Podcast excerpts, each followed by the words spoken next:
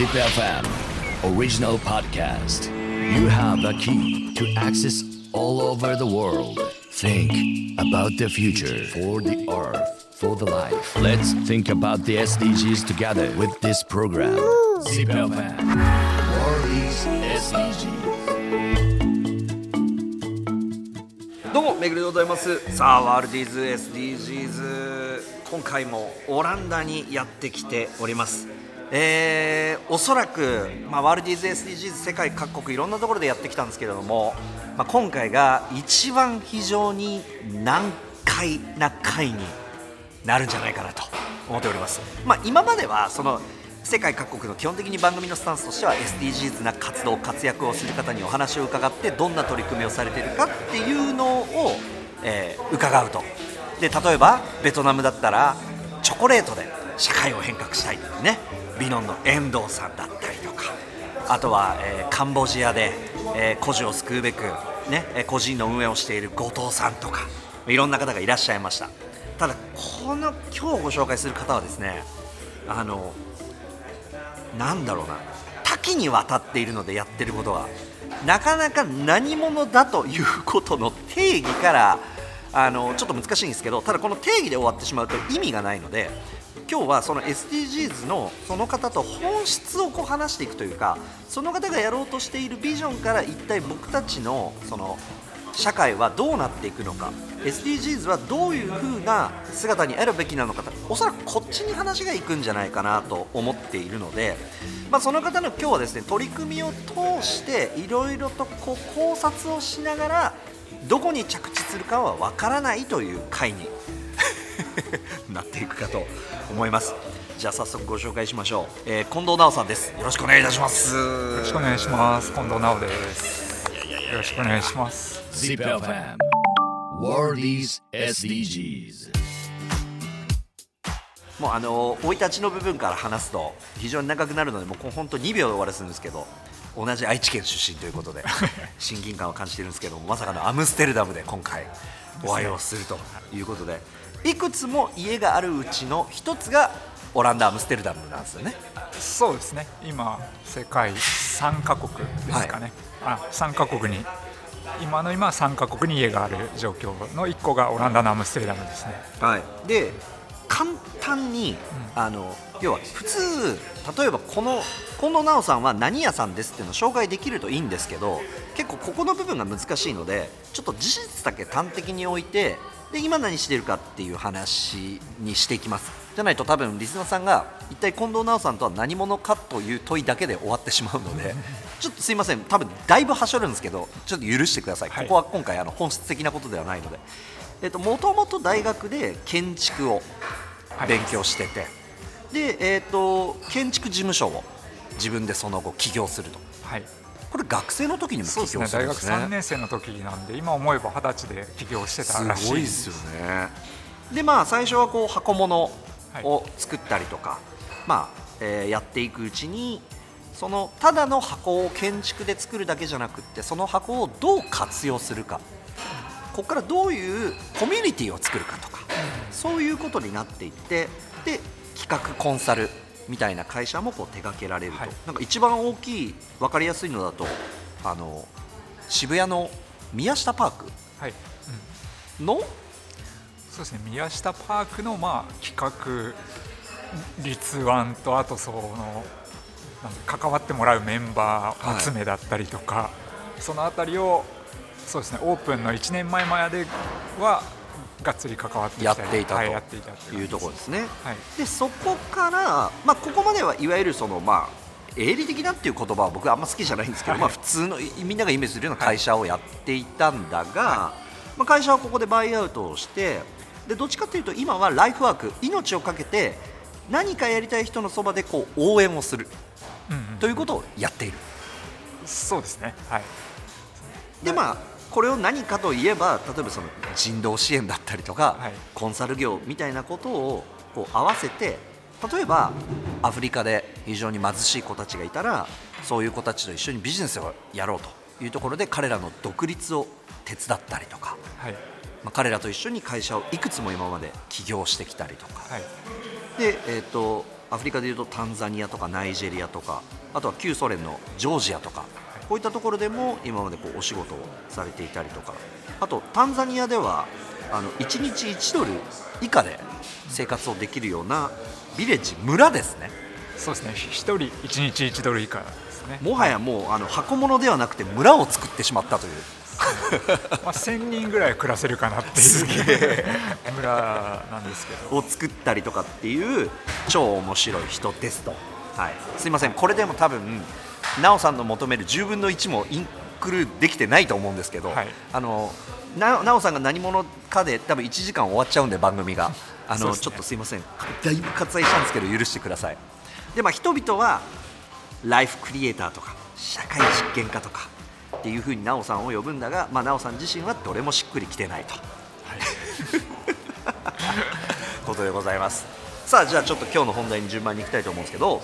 奈緒さんはまずですねあの、まあ、我々の番組 SDGs を世界一緩くちょっとこう発信したいという、まあ、コンセプトのもとで堅苦しくやっても、はい。SDGs ってみたいな感じになっちゃうんで、でもあのやっぱり必要な取り組みだしやってることは素晴らしいしそういう人たちはもっと世に知られるべきだというコンセプトから、まあ、我々の番組は始まってるんですけど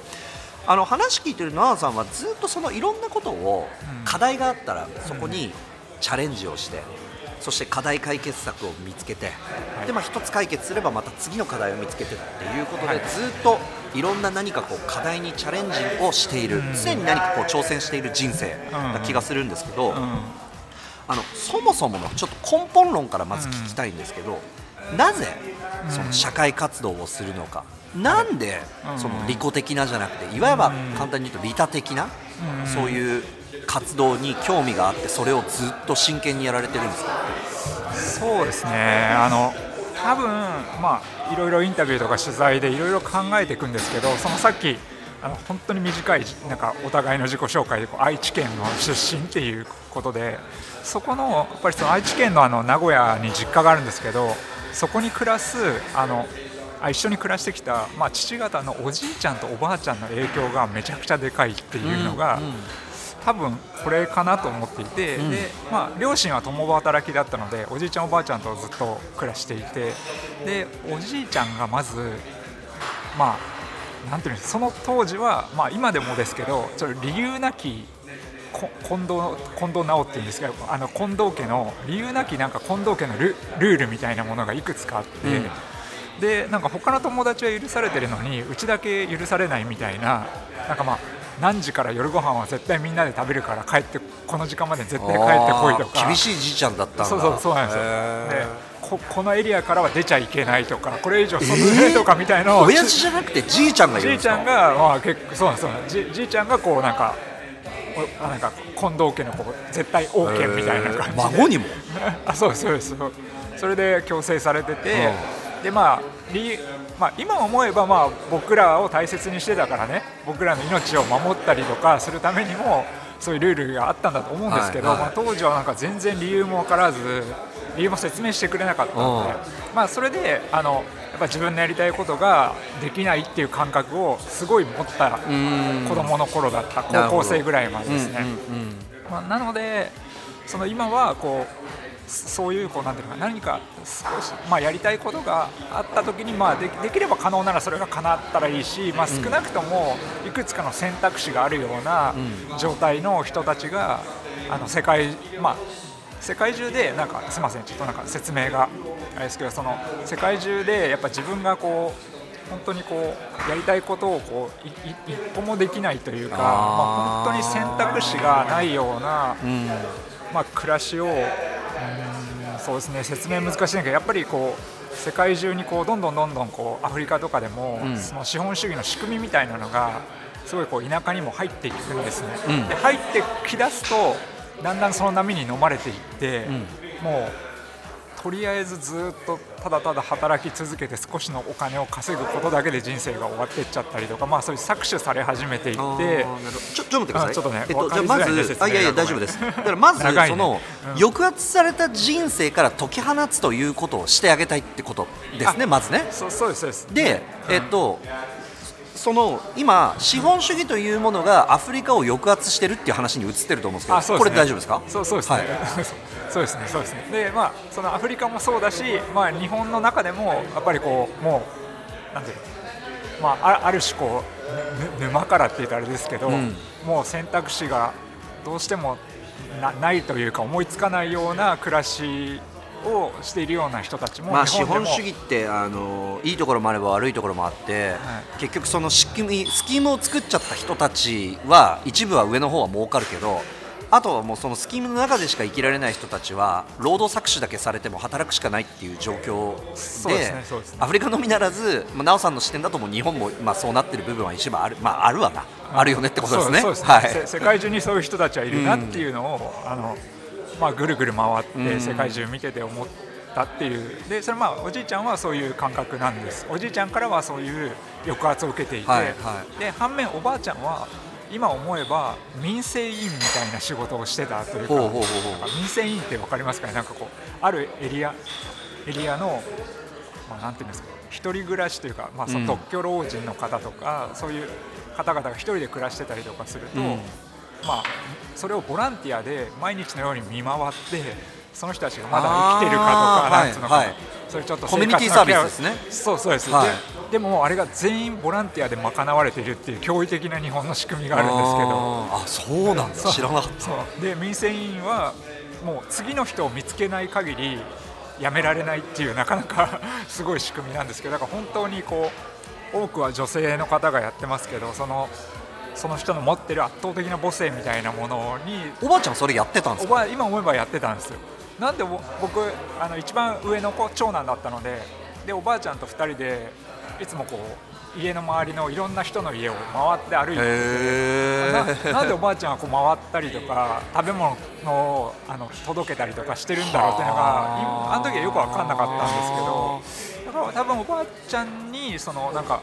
ほ奉仕することのなんか当たり前さとか、へー。まあ、それで喜ばれてるなんか状態とかっていうのを見てきたんで結構おじいちゃんすとおばあちゃんが。堅物のじいちゃんとただただ優しさを振りまくばあちゃんみたいな。そうそうですね。いや本当に多分この2人の影響力はめちゃくちゃでかいと思ってます。はい。なるほど、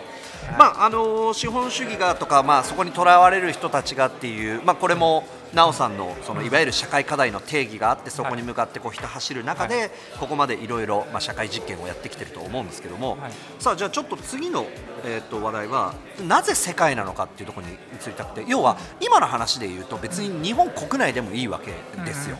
もちろん日本国内でもやられてるプロジェクトあると思うんですけど、まあ、今、3拠点で海外移住もされてるっていう、まあ、せ海外のその活躍するビジあのパーソンにうか話を伺うっていうのは僕たちのやっぱあの一はい。つ主軸なので、はい。ちょっと海外にという質問をさせてもらいたいんですけど、はい。まあ、日本でもややるべきことでもある気がするんですがなぜ海外に目を向けているんでしょう？あーそうですね、まあまあまあまあ簡単に言えばもう日本の問題を日本だけで解決できる時代ではないっていうことをうーんどれぐらい前なんだろう分かんないけどもう10年以上前からそれは思ってたんですよね。もうやっぱりせ世界の影響力をどうしても受けてしまうのでまあなのであの日本の課題をまあ、あの日本では叶えられないやりたいことをオランダで叶えたりとかオランダの課題を日本で叶えたりとかも含めて、まあ、なんていうのかなその、まあ、地球全体でなんかそうですね課題を解決し合ったり、まあ、ちょっとごめん、このニュアンスはすごい伝わりづらいんであのあれなんですけど、まあ、でも世界中はもうつながってしまっているのでそういう意味で世界全体のバランスを取るようなことをしないと、あの解決しないなっていうことを、まあ、ずっと思ってたんですけど、まあ、なかなかこう日本を飛び出す理由がなかったというか、やっぱ英語も全然できるわけでもなかったし。なんですけど、まあ、5年前にあることがきっかけであの日本を、まあ、日本も残してですけど日本以外にオランダっていうところに2個目のあの家を持ったっていうのが、まあ、大きいステップとして、まあ、僕の今の動きが始まっていくんですけど、あ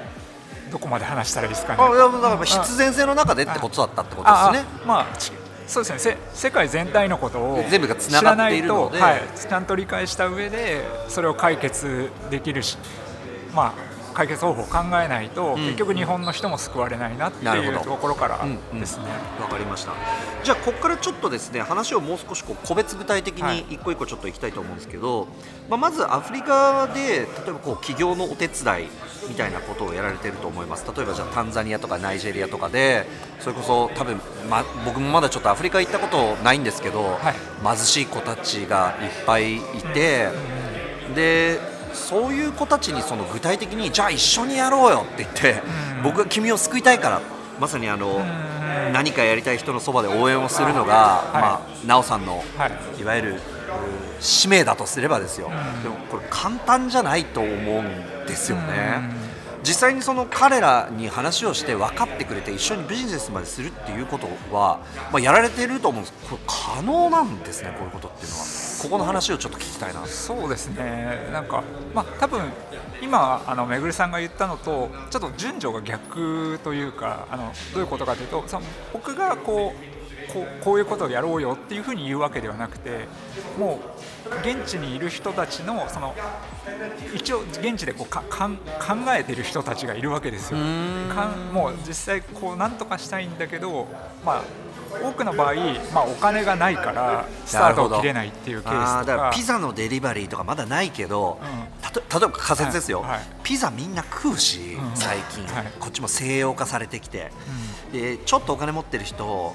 家で食べたいって人いるからピザデリバリーやったら流行ると思うんだよね、うんうん。っていう人がいたとしたら、あじゃあそれ手伝うよみたいな。あそうそうそうそうそうです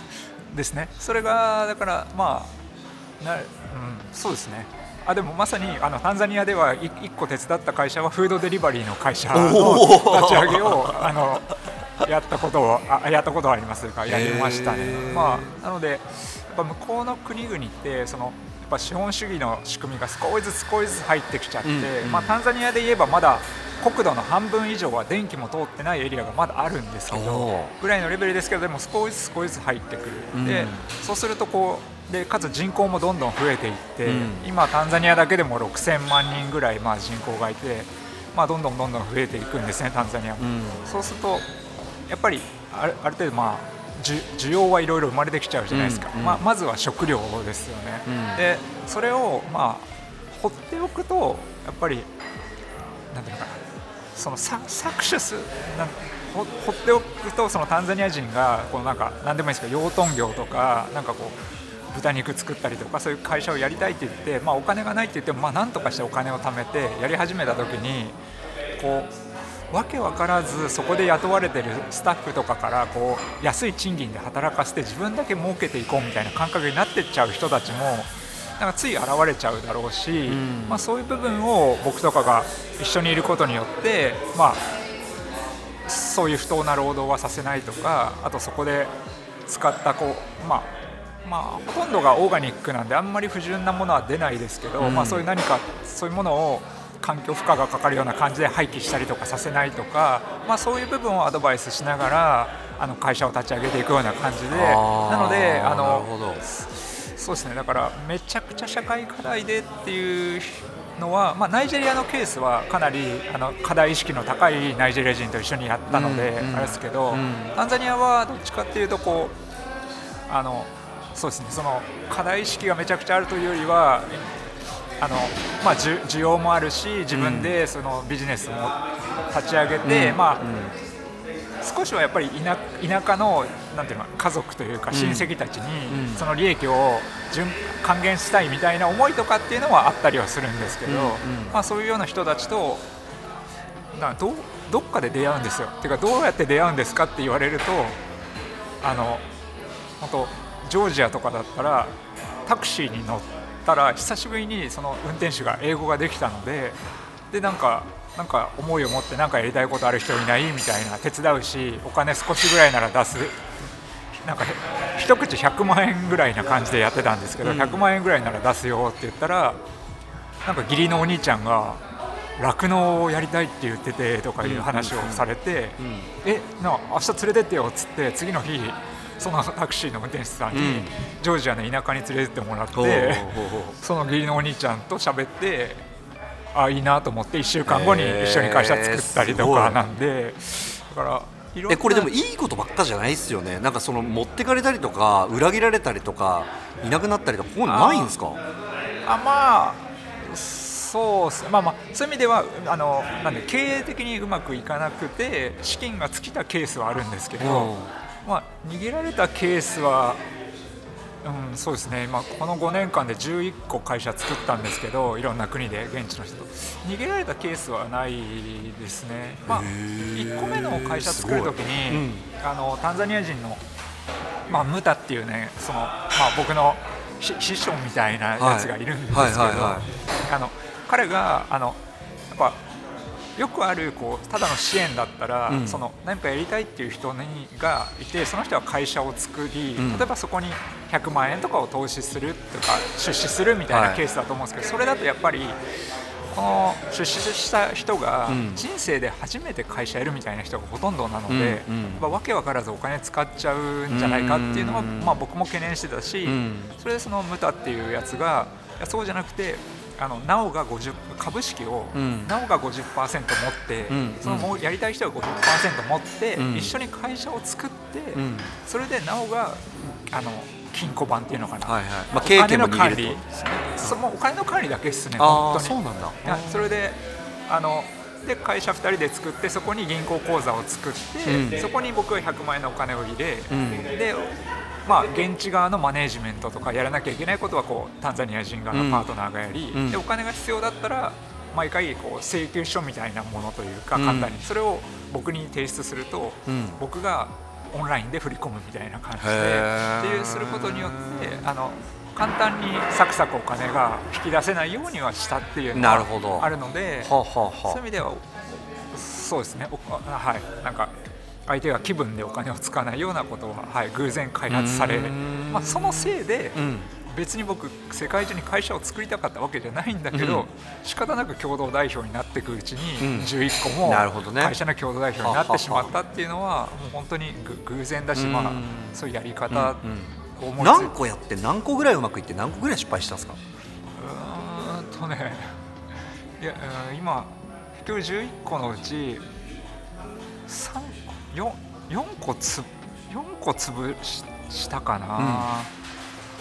ですね。1, まあ、1個はさっきお話したタンザニアのそのフードデリバリーの会社っていうのは、やっぱと都会型のビジネスモデルだったんで、うんまあ、その競合がすごい出てきちゃったんですよね。普通にピザハットとか、はい。ケンタッキーとかそういうところも進出して、まあ、あれってあの資本力が強いところが最終的に勝ちますからね。そうですね、うん。であとマーケティングというかそうね。宣伝広告とか、はい。うん。そっちが上手い人たちが、うん。あの選ばれていくみたいな世界になっちゃって、うん。まあ僕はなんかあんまりそういう技術は教える気がな気はなかったんですよ、うん。現地の人に、うん。現地の人がその不当な労働をさせてないかとか、うん。そういうネガティブな方に関しては口を出す気ではあったんですけど、うん。